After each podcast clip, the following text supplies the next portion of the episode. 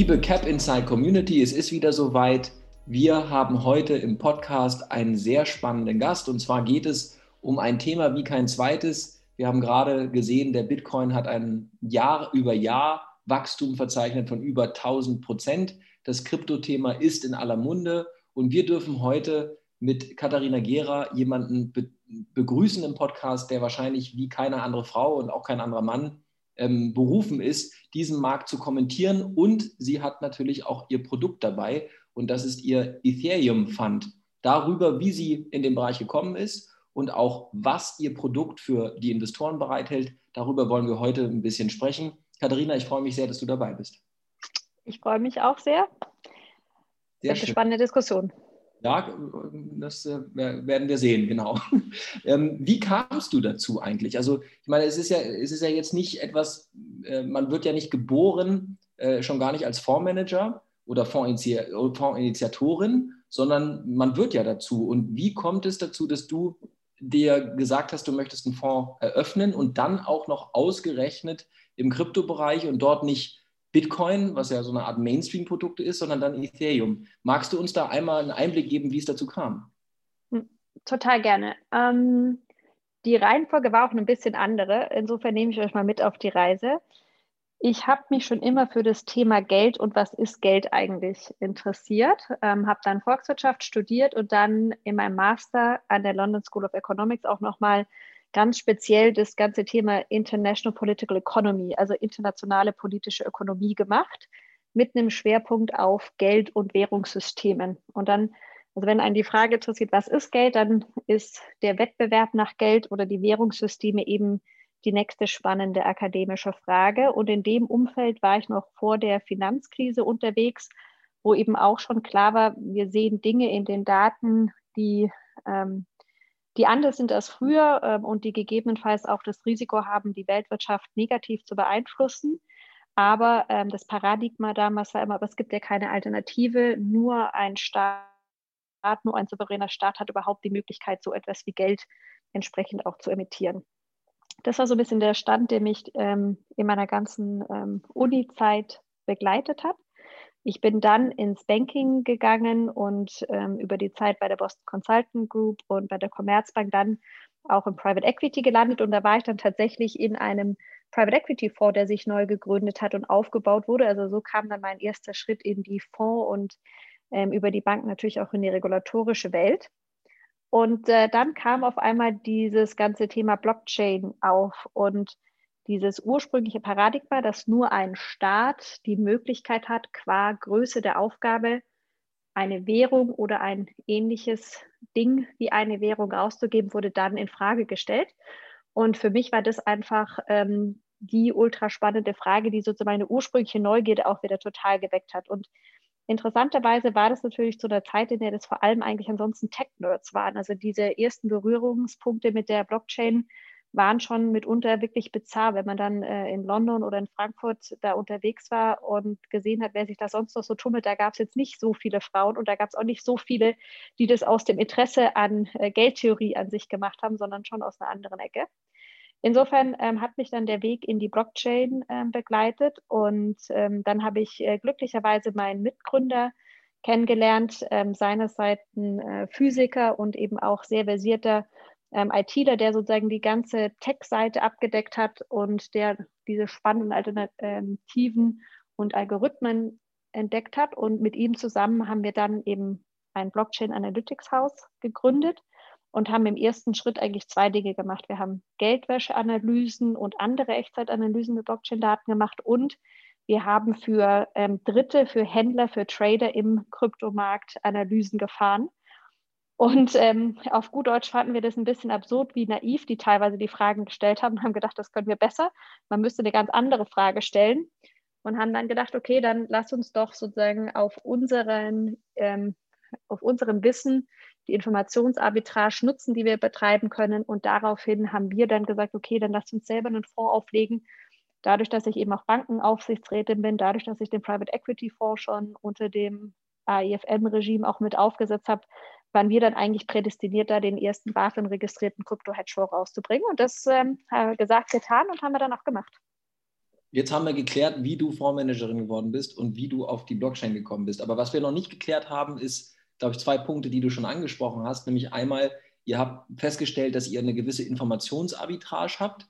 Und heute ist es ja so, dass dein Fonds sich im, im Fokus äh, auf Ethereum positioniert. Vielleicht kannst du noch mal zu dem ersten Teil was sagen, zu sagen, wie muss ich das jetzt als Zuhörerin oder Zuhörer verstehen? Ähm, was für eine Art von Informationsarbitrage habt ihr und wie arbeitet ihr damit, um bessere Investmententscheidungen dann eben auch im Bereich, ähm, ich sage erstmal Blockchain weiter, weil wir zu Ethereum bestimmt gleich noch kommen. Ähm, wie, also wie genau funktioniert das? Was ist das konkret?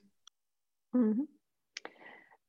Anders als in den etablierten Märkten, ähm, also als in Aktienmärkten oder vielleicht in Anleihenmärkten, haben wir in der ganzen Blockchain, in der ganzen digitalen Asset-Welt einen großen Unterschied. Und der ist die Frage, wie viel Daten ich zu dem Markt haben kann oder habe. Und ähm, kontraintuitiv ist jetzt erstmal, dass man sagt, okay, wenn in der Blockchain-Welt also alle die gleichen Daten haben, wie kann eine oder eine Partei da eine Informationsarbitrage draus machen? Und ähm, das ist eben genau die Frage, die wir äh, tagtäglich sozusagen beantworten, weil nur wenn man die Informationen hat, bedeutet das noch lange nicht, dass man den gleichen Wert dieser Informationen erkennen und für sich nutzen kann. Auf der Basis, wie wir eben auch unsere Geldwäscheanalysen machen, wie wir unser ganzes Risikomanagement ja dann auch für Dritte ähm, gemacht haben, haben wir natürlich wahnsinnig viel über den Markt, über die Muster, über die Verhaltensweisen, über Dynamiken ähm, kennengelernt und können genauso wie wir Geldwäsche auf der einen Seite erkennen, eben auch Wachstumsfaktoren auf der anderen Seite erkennen. Und unsere grundsätzliche Hypothese, ähm, die wir anwenden, ist eigentlich extrem simpel und für jeden gut verstehbar, nämlich wir glauben, dass die Dinge, die relativ gesehen stärker wachsen als andere, im Preis auch entsprechend wachsen werden. Und dazu ist eben natürlich zu verstehen, a, ähm, was wächst und vor allem natürlich, ähm, was bedeutet relativ viel stärker. Und da ist genau, wo unser Schwerpunkt liegt, weil wir Dinge eben zueinander in ein Verhältnis setzen können, was andere nicht unbedingt können im gleichen Maße. Also viele Kryptofonds heute setzen ja darauf, dass der Markt noch jung und ineffizient ist. Dann haben wir Arbitrage-Strategien, wir haben Momentum-Strategien, die praktisch sozusagen die Unreife des Marktes nutzen. Aber das ist bei uns nicht der Fall. Für uns ist genau das Gegenteil der Fall. Je größer und je etablierter der Markt wird, umso besser werden unsere Signale und umso präziser ähm, werden auch die Aussagen, die wir zum Markt treffen. Und für uns ist zum Beispiel auch völlig egal, ob das jetzt ein digitales Asset ist, im Grunde wie ein Token oder ein Ether. Potenziell könnte das auch ein Bitcoin sein. Ähm, aber ähm, es ist genauso gut auch später mal eine Aktie oder eine Anleihe. Das heißt, das, was wir tun, ist völlig agnostisch vom Asset. Es ähm, hängt allein an der Blockchain, die darunter liegt, dass wir unsere Investmententscheidung treffen können. Soweit verstanden. Und jetzt ist natürlich die nächste Frage. Also ich habe, also ist interessant auch zu sehen. Wir haben ja im letzten Jahr ähm, auch Kunden oder auch Partner bet betreut, die äh, genau diese Arbitrage-Strategien gefahren sind, so nach dem Motto, es gibt Orderbücher auf bestimmten Plattformen, die eben nicht preiseffizient sind und dann versuche ich eben äh, als, als aktiver Manager im, im Kryptobereich diese Preisdifferenzen durch automatisiertes Trading eben für mich zu nutzen. Ähm, was ich besonders interessant finde an euch, ist eben genau das, was du sagtest, dass desto effizienter der Markt wird, desto genauer wird quasi eure Analyse. Und das ist ja schon ziemlich spannend, ähm, äh, weil man natürlich auch davon ausgehen kann, dass dieser Markt immer effizienter wird. Jetzt habt ihr aber erstmal euch in eurem Fonds auf Ethereum ähm, äh, konzentriert. Ich glaube, viele von unseren Hörern ähm, haben vielleicht schon eine Idee, was, was Bitcoin ist und auch wie eine Blockchain funktioniert. Aber ich denke, ähm, es würde total helfen, wenn du vielleicht noch mal kurz einordnest, auch für die Hörer, was, was ist Ethereum wie, und wie unterscheidet es sich vor allem gr grundsätzlich auch von der wohl prominentesten äh, Cryptocurrency, nämlich von, von Bitcoin? Ähm, gerne. Also wenn wir es mal ganz vereinfacht anfangen und dann ein bisschen vorarbeiten, ist die erste Antwort, Bitcoin ist wie ein analoges Telefon und in dem Verhältnis wäre Ethereum ein Smartphone mit einem App Store. Bitcoin ist als Peer-to-Peer-Payment-System etabliert worden. Das heißt, ich kann dir Geld schicken, Philipp, und du mir. Fein. Das ist schon mal ganz spannend, weil ich das ohne Banken und äh, Dritte äh, tun kann, aber ähm, das ist der Großteil des Use Cases. Die Ethereum-Blockchain ist ja eine ganze Generation jünger und hat ein paar Merkmale aufgegriffen, die aus meiner Sicht auch perspektivisch kritisch für das Bitcoin-Wachstum an sich sind. Und unter anderem hat sie gesagt, die Technologie der Blockchain kann mehr als nur Peer-to-Peer. -Peer. Die Technologie der Blockchain ermöglicht eigentlich das neue Internet.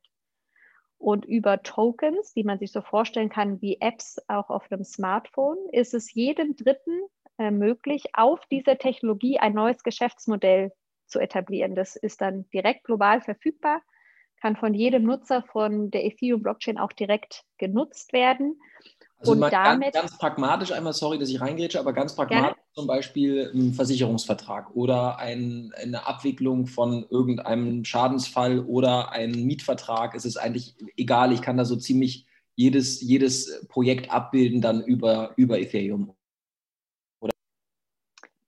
Ähm, ja, also du kannst, erstmal ist deine Kreativität keine Grenzen gesetzt. Das ist richtig. Äh, man kann zum Beispiel auch so als Daumenregel sagen, ungefähr 97 Prozent der Transaktionen auf der Ethereum-Blockchain werden von drei Prozent der Token generiert. Das heißt, es ist etwas, was sehr, sehr stark auch auf Skalierung und ähm, auf praktisch die Nutzung am Ende des Tages von Winner Takes It All Modellen geht.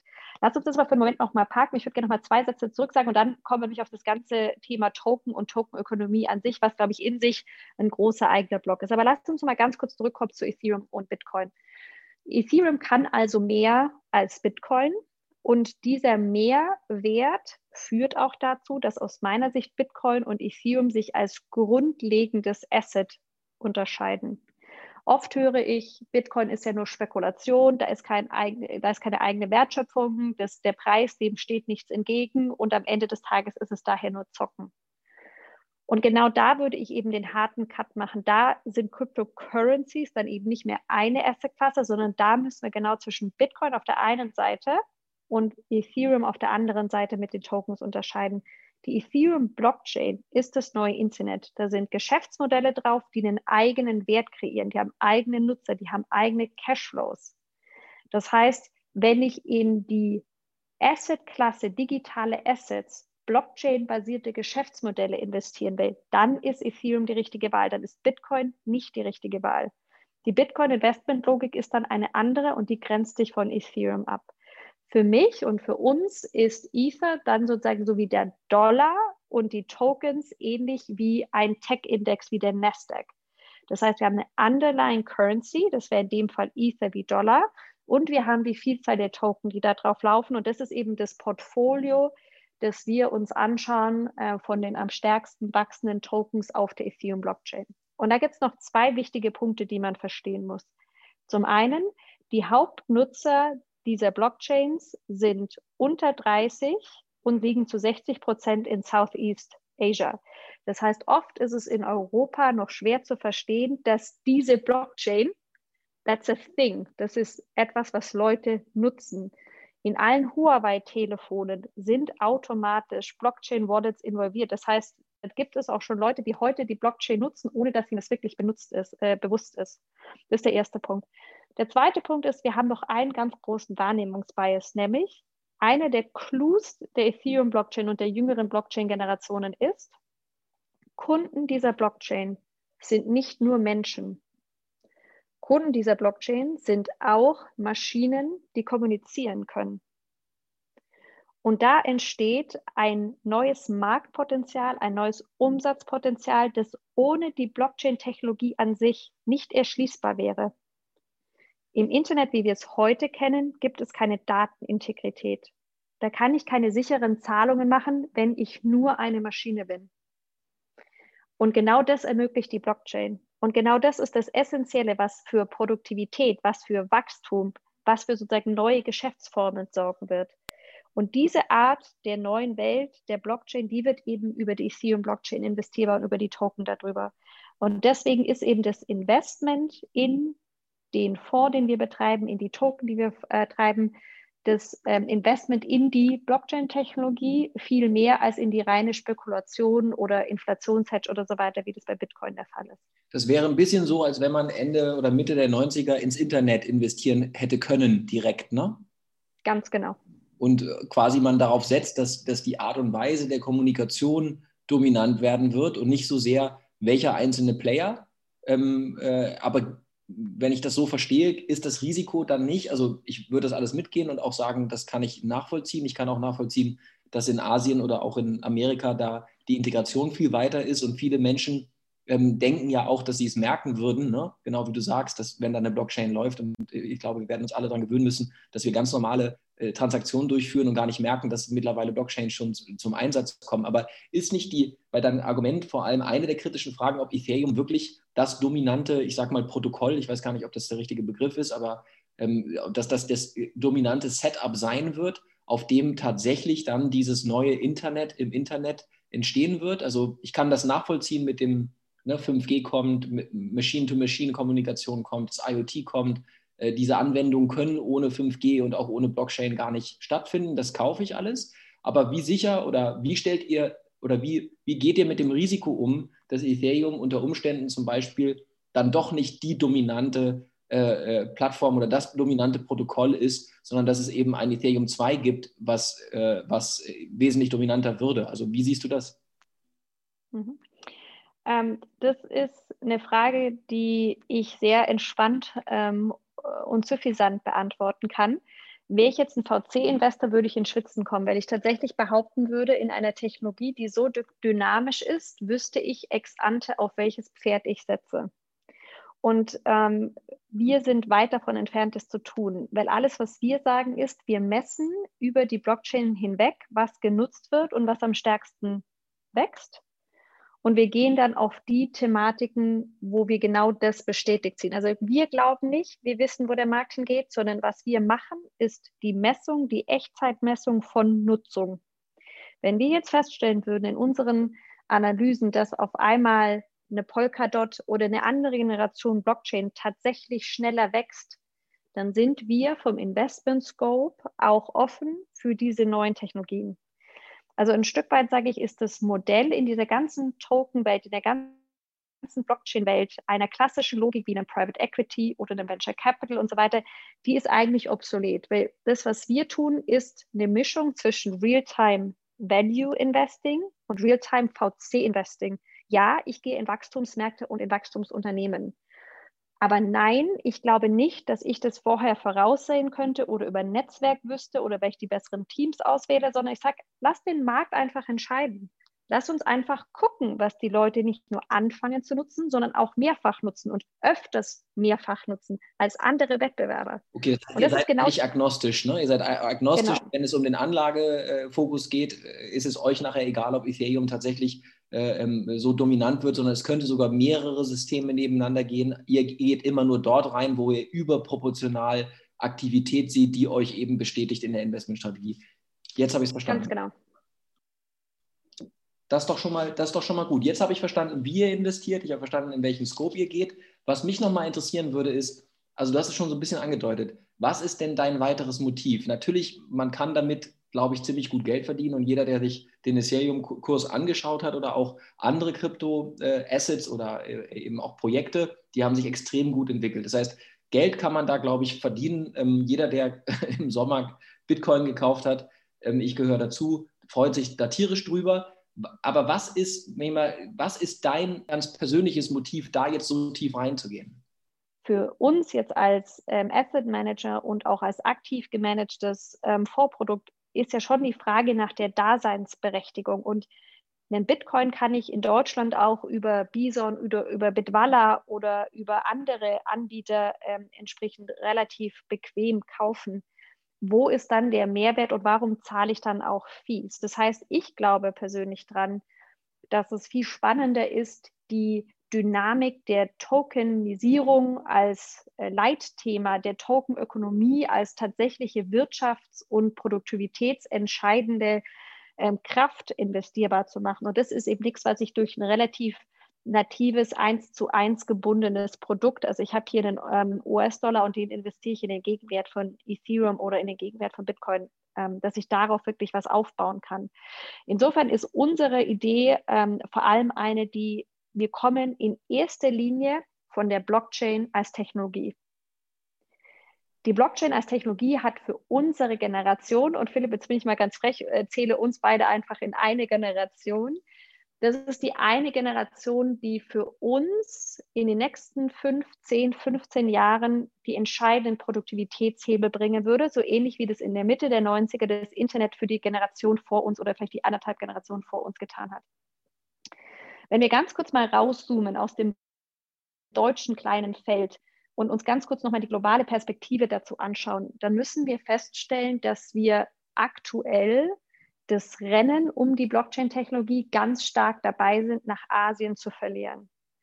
Und ich beobachte eine gewisse Western-Hybris sowohl in Europa als auch in Nordamerika, dass wir glauben, wir sind ein Stück weit immer noch qua unserer Industrie oder qua unserer Internet-Capabilities in Amerika gewappnet und bereit für diese Blockchain-Welle. Aber während hier die Leute gefühlt noch warten, dass diese Welle kommt, wird die in China proaktiv und systematisch aufgebaut. China hat zweimal so viele Blockchain-Patente wie der Rest der Welt zusammen.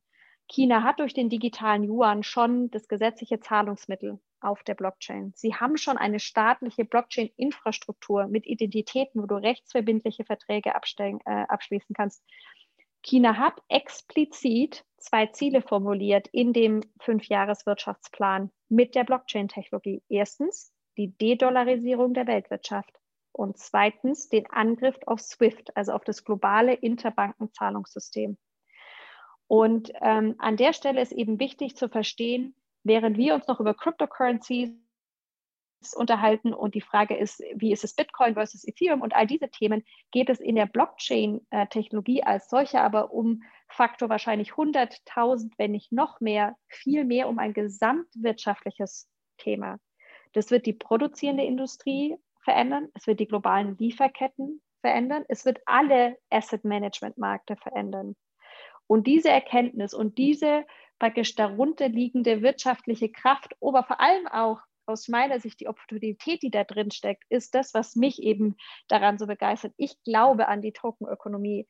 Ich bin davon überzeugt, dass das unser Leben auch zu einem besseren verändern wird, dass es auch die Antwort ist auf viele Sustainability und Energy ähm, Consumption Themen, die wir uns stellen. Ich glaube, dass das tatsächlich ein, ein Schritt nach vorne ist, ähm, sozusagen im, im positiven Sinne Gesellschaft und Wirtschaft und auch Staat neu zu gestalten. Und das ist das, woraus wir kommen. Und ja, da ist Cryptocurrency und unser Fonds ein Produkt und ein Schritt da rein, aber wir werden sicherlich zum einen noch andere Produkte, auch die die Blockchain-Technologie nutzen und nicht die Cryptocurrencies ähm, äh, zeitnah auf den Markt bringen.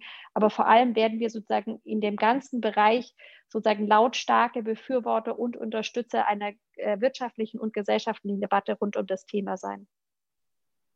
Also man, man kann dir auf jeden Fall da sehr, sehr lange zuhören und äh, man nimmt dir auf jeden Fall auch ab, dass, äh, dass du an das Thema sehr stark glaubst. Und ich fühle mich so ein bisschen erinnert eine Systematik, die wir Europäer ja gut kennen, nämlich als auf einmal das Silicon Valley entstanden ist und wir alle nicht verstanden haben, was dort passiert ist. Dann gab es auch die Dotcom-Bubble und viele haben gedacht, jetzt war es das. Das haben wir ja auch in 2017 schon mal einmal gesehen, dass es so eine Überhitzung gab, auch im, im, bei den Crypto-Assets, also bei den reinen Store-of-Value-Anwendungen. Und ich glaube auch daran, dass, dass da sehr viel noch kommen wird. Ich habe natürlich genau wie du auch ein paar Bedenken und du hast es schon ein bisschen angesprochen. Ähm, du hast nämlich gesagt, okay, einer der großen Punkte, warum eben äh, unser Wirtschaftssystem auch mit Quantitative Easing, also mit einer überhöhten Geldmenge so gut umgehen kann, ist, weil es einfach keine Alternative gibt. Sind nicht genau Kryptoassets oder auch die finanziellen oder die Möglichkeiten für ein neues Finanzsystem, du hast es gerade aus Chinas Perspektive gesehen, aber auch per se, also eine wirkliche Alternative aufzubauen zu Cash und zum, zum, zum Greenback und zur europäischen und auch zur amerikanischen Zentralbank, ist das nicht auch in sich selbst ein Risiko für für, für dass wir quasi diesen, diesen Machtwechsel da beschleunigen und damit die Risiken, auf denen die westliche Welt sitzt, selber erhöhen? Das ist eine, das ist eine super spannende Frage, zu der muss ich, glaube ich, ein bisschen ausholen. Ähm, ich würde gerne mal ein paar Schritte zurückgehen und ich würde das einmal gerne aus einer westlichen Brille raus beantworten und ich würde es einmal ganz bewusst aber aus einer multilateralen, eher globaleren Sicht beantworten, weil wir sind hier in einer ähm, Wettbewerb der Systeme-Frage, die man nicht außer Acht lassen kann und mit der wir uns aus meinem Dafürhalten ein Stück weit zu wenig beschäftigen. Wenn wir anfangen mit der westlichen Diskussion, dann sind wir in Deutschland geprägt durch ähm, die D-Mark und dann den Übergang zur Euro und dann eine ganz lange Diskussion, gibt es Euro-Bonds oder gibt es Euro-Bonds nicht.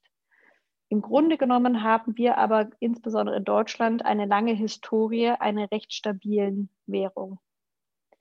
Wir haben global gesehen ungefähr 150 unterschiedliche Währungen, die in einem größeren Gesamtsystem eingebettet sind, mit dem US-Dollar als klarer Leitwährung und ähm, einem prägenden Momentum, nämlich in 1972 in Bretton Woods. Das ist das System, auf dem wir relative wirtschaftliche Prosperität über die letzten Jahrzehnte genießen durften und die sicherlich auch zu einer gewissen Befriedung durch Wohlstand in den westlichen Hemisphären geführt haben. Diese Ära ist auch geprägt durch westliche Institutionen wie den Internationalen Währungsfonds, wie die Welthandelsorganisation und wie die Weltbank. All diese sind auf der Prämisse aufgebaut worden, dass die Amerikaner als Hegemon sozusagen die Leitmacht und auch der Länder of Last Resort in der wirtschaftlichen Logik sind. Wenn man sich jetzt den, das Brutto, globale Bruttoinlandsprodukt anschaut, 1972 hatten die Amerikaner auch ganz ohne Zweifel den größten Beitrag zur Weltwirtschaft und damit war diese Position unbestritten. Wenn man da noch mal ein bisschen weiter zurückgeht in die Geschichte, dann sieht man, dass Währungssysteme und Geldsysteme oft früher durch Kriege und Systemveränderungen, aber in der Regel hatten die so eine durchschnittliche Halbwertszeit von 35 bis 40 Jahren. Ähm, will also sagen, Augenzwinkern, unser Mindesthaltbarkeitsdatum für äh, das aktuelle Währungssystem ist eigentlich äh, schon deutlich drüber und wir fangen an, langsam in den Systembruch reinzulaufen, weil Währung immer nur eine Abstraktion der darunterliegenden wirtschaftlichen, tatsächlichen, realwirtschaftlichen Leistungsfähigkeit ist. Und wenn wir da jetzt mit der Brille von 2021 draufschauen, statt der Brille von 1972, dann werden wir feststellen, dass die tatsächliche Verteilung der wirtschaftlichen Leistungsfähigkeit in 2021 deutlich anders ist, dass China einen deutlich stärkeren ähm, Einfluss hat äh, und natürlich vor allem eigentlich einen viel größeren Beitrag trägt. Und zwar nicht nur mehr als Exportnation, sondern eben auch als äh, Konsum. Und in dieser Position ist es in der Regel für jemand, der nicht äh, die Leitwährung hat, wirtschaftlich schlechter und von Nachteil, wenn man zwar die Nummer zwei oder fast sogar die Nummer eins ist, je nachdem, welches ähm, Maß ähm, man genau anlegen möchte für die Messung. Und dann stellt sich natürlich die Frage, warum würde so jemand weiterhin das Status quo-System angreifen? Das heißt, völlig wertfrei, wenn ich erstmal konstituieren, äh, dass es klar ist, dass China das System und auch die anderen wachsenden ähm, äh, Emerging Markets, aber inzwischen eben auch sehr großen Märkte, das betrifft ein Stück weit auch Indien, das betrifft auch Brasilien, das betrifft auch andere, dass die grundsätzlich den Status quo nicht so gut finden und das sehen wir auch an den ähm, letzten Jahren in der Welthandelsorganisation und anderen. Die multilateralen Institutionen haben einfach ein, ein, ein Thema, das sie nicht mehr äh, in den Griff bekommen unbedingt. Lass uns so, nochmal, Katharina, ja? lass uns noch mal einmal versuchen, weil wir ja versuchen wollen, im Podcast auch nochmal, die, vielleicht nochmal auf die Flughöhe nochmal einmal runterzukommen auf das, was ja viele auch gerade ganz konkret bewegt. Also den, den Punkt, glaube ich, den, der ist angekommen, zu sagen, es gibt diesen Wettbewerb der Systeme und es gibt auch äh, Player im Markt, die nur Vorteile davon haben, wenn sie Swift und Bretton Woods versuchen abzulösen. Das tut China. Ich glaube, das, das, das, das ist ein ganz wichtiger Punkt. Aber ein Punkt, der, mich, der mir quasi auf der Seele brennt, ja, ist zu sagen, es passiert doch jetzt auch schon innerhalb des amerikanisch- oder europäisch-amerikanischen Systems, dass wir ganz aktiv sehen, dass Firmen wie Tesla, aber auch Firmen wie Square beginnen eigentlich das ganz normale Tagesgeldgeschäft. Also jetzt mal unabhängig von der geostrategischen Einordnung, sehen wir doch jetzt schon ganz pragmatisch, auch innerhalb unseres Systems, dass mehr und mehr CEOs ähm, sich die Frage gestellt bekommen, was mache ich mit, meinem, mit meiner Liquidität und sie in, ein, in dein alternatives System schieben. Kannst du das nochmal einordnen? Weil ich glaube, es ist auch für den Hörer durch die Medien und durch die Berichterstattung vielleicht noch ein bisschen griffiger. Klar, absolut. Also die Short Answer zu, zu, dem ist natürlich, wenn man sich das alles durchdenkt, ist die einzige Antwort, dass man raus muss, zumindest zu einem Teil aus den etablierten Währungen, insbesondere Dollar und Euro.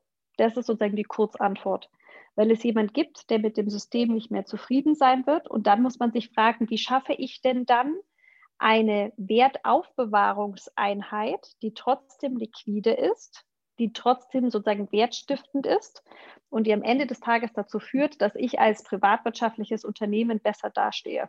Und genau das ist am Ende des Tages die Antwort. Wenn wir uns anschauen, wie viel das Balance Sheet der FED ähm, hochgegangen ist, wie viel das Balance Sheet der EZB hochgegangen ist, dann ist ja eigentlich der Euro, den ich im, am 16. März 2020 gehabt habe, nicht mehr der gleiche Euro, den ich am 16. März 2021 habe. Jetzt kann man lang diskutieren, ob die Inflation wirklich hochgeht oder nicht, aber Fakt ist, das eine hat eine gekappte Angebotsmenge und das andere hat eine Angebotsmenge, die sich ständig erweitert. So simpel. Aber das, heißt, das heißt in anderen Worten, dass auch der, der, die Bewegung von institutionellen Playern in dem Markt damit zu begründen ist, dass das so eine Art Versicherungsstrategie ist, zu sagen, okay, wenn die Risiken eintreten sollten gegenüber dem, dem, dem Dollar oder auch gegenüber dem, dem Euro und vor allem, also nicht wenn, sondern wann, also zu welchem Zeitpunkt, dass man dann in der, dass man dann in der Lage ist, ein, zumindest ein Teil der Liquidität in einem, in einem abgekapselten Bereich so aufzubewahren, dass man überwintern kann, quasi auf Deutsch, bis das neue System hochfährt, beziehungsweise dass man auch in die Kultur der Asiaten und der Chinesen gleich mit reinleben kann. Sind das die die Erwägung der institutionellen Investoren, die wir jetzt auch in Amerika sehen, oder ist das noch reines, hey, ich will was von dem Return haben? Nee, ich würde sagen, das ist definitiv beides. Der Return schadet nie, aber die, glaube ich, darunter liegenden Risikogesichtspunkte sind viel entscheidender. Und jetzt muss man auch mal sagen, es gibt ja zwei systemische Vorteile. Zum einen viel niedrigere Transaktionskosten und zum anderen viel höhere 24-7 Availability. Das heißt, wenn wir so einen Marktcrash sehen würden wie am 12. März letztes Jahr, wo alle Märkte runterrauschen, wo eben auch Liquidität in den Märkten ein Thema ist, bevor ich dann irgendwie Geld von ähm, Dollar in Euro geschoben habe oder von äh, Schweizer Franken in Dollar oder sonst wie, verliere ich wesentliche Zeit. Und die Märkte sind so schnell, dass ich nur mit digitalen Währungen dann sofort zuschlagen kann. Und dann kann ich entweder zu Tiefstpreisen kaufen oder schneller liquidieren aber in all diesen hyperfrequenten Märkten haben wir halt den systemischen Vorteil aller Blockchain-basierten Währungen, die traditionelle Systeme alt aussehen lassen, im wahrsten Sinne des Wortes. Okay, aber das heißt, es ist so eine, es ist ja, beinahe schon overwhelming, weil du hast mehrere Punkte. Du hast auf der einen Seite kurzfristig die Möglichkeit, über Blockchain-basierte Produkte ein Store Value zu machen. Gleichzeitig sind es, sind es Teile dieser Produktfamilie wie Ethereum, die die Digitalisierung auf, in allen Produkt, also in allen Leistungsspektren, die uns betreffen, auf die nächste Stufe bringen. Das heißt, das sind wieder diese beiden unterschiedlichen Ebenen. Ne? Ähm, und ihr werdet aber in beiden Bereichen mit eurem Fonds aktiv. Das heißt, ihr schaut sowohl auf, auf den Wertzuwachs per se, auf dem ihr spekuliert, und gleichzeitig schaut ihr aber auch auf die, sage ich mal, nicht das reine Finanzprodukt, sondern weiter auf das, das neue Internet, was eigentlich ja wahrscheinlich gerade nach dem Chaos-Prinzip überall und in allen Anwendungsbereichen gerade aus dem Boden schießt. Ganz genau. Also ich würde mal sagen, wenn man Exposure zu Krypto will, dann ist Ethereum die noch stärker unterbewertete kleine Schwester noch von Bitcoin. Das heißt, alle Vorteile, die Bitcoin hat, habe ich aber noch mit einer höheren Wachstumschance. Und gleichzeitig habe ich eben die Möglichkeit, in das neue Internet zu investieren, genauso wie du es gesagt hast. Und ich habe alle systemischen Vorteile auch, die ich vorhin angesprochen habe. Insofern ist es aus meiner Sicht, und vielleicht mal zwei Sätze dazu, ich habe das ja genau so gemacht, weil ich mit all meinem Wissen und mit all meinen Insights mein Geld auch so anlege. Und ähm, frei nach dem Motto irgendwie ähm, Skin in the Game und das machen, was man auch anderen verkauft, bin ich davon überzeugt, dass das eben genau die intelligenteste und auch zukünftig lang anhaltendste, beste Strategie ist, in den Markt zu gehen und sich dort das Exposure zu holen. Okay, dann lass uns noch mal ganz konkret werden. Lass uns noch mal einmal durchgehen. Ich glaube, wir haben jetzt bei den Hörern, die sich damit auseinandersetzen, erreicht, dass man gemerkt hat, okay, da ist ein unglaublich großes Potenzial. Man muss sich damit beschäftigen. Wir werden ja auch noch zurückkommen. Das heißt, wir werden auch noch Fortsetzungen von äh, im Podcast-Format mit dir haben, um eben diesen Bedarf, das, das in die Tiefe zu gehen, noch ein bisschen abzudecken. Aber was wir auf jeden Fall heute noch schaffen wollen mit dir, ist, dass wir einmal darüber sprechen, wie dein Fonds aufgesetzt ist. Das heißt, wenn ich jetzt als Hörerin oder Hörer sage, hey, ich finde das so interessant, ich würde aber gerne noch mal wissen, was die Struktur ist, was die Zielkundengruppe ist und auch was natürlich Minimum-Tickets sind. Also möchtest du uns noch einmal durchführen, wie ihr aufgesetzt seid und für wen ihr jetzt interessant seid und wonach ihr sucht, auch in Ticketgrößen? Also wir sind erstmal ein BaFin-registrierter Alternative Investment Fonds Manager, der hier in Grünwald sitzt. Und das Produkt wird über Luxemburg vertrieben ähm, für professionelle und semiprofessionelle Investoren, die mindestens 200.000 Euro in das Produkt investieren. Wir haben ein paar wesentliche Vorteile zu ähm, anderen Produkten, die generell in dem Kryptobereich sind. Nämlich erstens sind wir täglich liquide, also börsentäglich liquide. Wir sind also gelistet an einer der großen deutschen Börsen. Wir sind zum anderen entsprechend auch ähm, von der, ähm, äh, von der ähm, Lockup-Period und von all dem, was es sonst sozusagen im Spezialfondsbereich gibt, äh, positiv ähm, abzugrenzen. Und wir haben die Convenience, dass man direkt ins Depot eingebucht wird, sodass man eben auch direkt immer täglich den NAV bekommt, also den Net Asset Value und ganz genau weiß, wo man steht. Und ähm, an der Stelle versuchen wir eben auch sehr kundenorientiert zu sein und zu sagen, hey, wenn es jemand nicht gefällt, äh, dann soll das auch jederzeit wieder verkaufen können und so entsprechend kann man es ganz normal über das Depot, so wie man andere Dinge auch kauft, kaufen und wieder verkaufen. Und das geht regulär über fast jedes Depot? Das also, geht regulär über fast jedes Depot, die eben an die einschlägigen Börsenplätze dann auch angeschlossen sind. Okay, das ist schon mal, schon mal sehr, sehr, äh, sehr, sehr wichtig. Das heißt aber tatsächlich, äh, die 200.000 sind wichtig und die, es wird natürlich dann auch eine, den, den, regulären Check geben über die Geeignetheit des, des Investors, korrekt? Genau, ähm, wobei das der Brecke Schmidt der Minimum-Investment von 200.000 Euro entsprechend dann auch geregelt ist, weil ähm, nach den BaFin-Anforderungen wir es ja so haben, dass man äh, semi-professionelle Investoren ab 200.000 Euro mit aufnehmen kann. Und dann ist ja die Überlegung, jemand, der 200.000 Euro dann in ein solches Produkt stecken kann, vereinfache jetzt ein bisschen, ähm, der kann dann entsprechend auch die Qualifikation nachweisen qua Invest. Ich kenne da einige, die das könnten. Und äh, jetzt wäre die Frage, die ich bestimmt dann auch bekommen würde im Nachgang. Ähm, was ist denn, also wie sieht eure Performance aus in der Vergangenheit? Ich weiß, das wird immer noch, wir haben gerade darüber gesprochen, eigentlich muss man mehr in die Zukunft gucken. Aber trotzdem, kannst du was darüber sagen, wie ihr, wie, wie ihr performt habt und auch was aus deiner Sicht eine, eine realistische Einschätzung ist ähm, des Risiko-Rendite-Verhältnisses? Mhm. Also ähm, wir hatten den Blockchain Fonds 1, den wir bereits ähm, live hatten, auch mit externem Geld, ähm, den wir noch als geschlossenen Spezialfonds angeboten haben. Ähm, und der ist von der Logik her, von der Underlying-Strategie gleich gewesen, aber von dem Setup eben ein bisschen anders. Insofern alles, was ich jetzt sage, muss man unter der Prämisse sich einmal ähm, anschauen. Die grundsätzliche Überlegung, die wir haben, ist, dass wir ähm, erstmal überlegen müssen, was ist denn der richtige Benchmark, um dann zu sagen, was gut ist. Und dadurch, dass wir Token auf der Ethereum-Blockchain nehmen, ist es genauso falsch, nur Ether sich anzuschauen. Man müsste sich ja eigentlich genau die Token angucken. Insofern haben wir uns auf eine andere Nomenklatur auch als Guidance geeinigt. Wir haben nämlich zwei Punkte. Wir wollen für treuhänderische Vermögen das beste Risikorenditeprofil sein, um die bestmögliche Exposure zu Blockchain als Assetklasse und als Investmentkategorie zu haben. Das heißt, unsere Guidance, die wir rausgeben, ist, wir wollen 25% PA-Rendite mit der bestmöglichen Sortino-Ratio, also eine Risikogröße, die insbesondere sozusagen die, das Upside- und Downside-Risiko gegeneinander ähm, abgrenzt.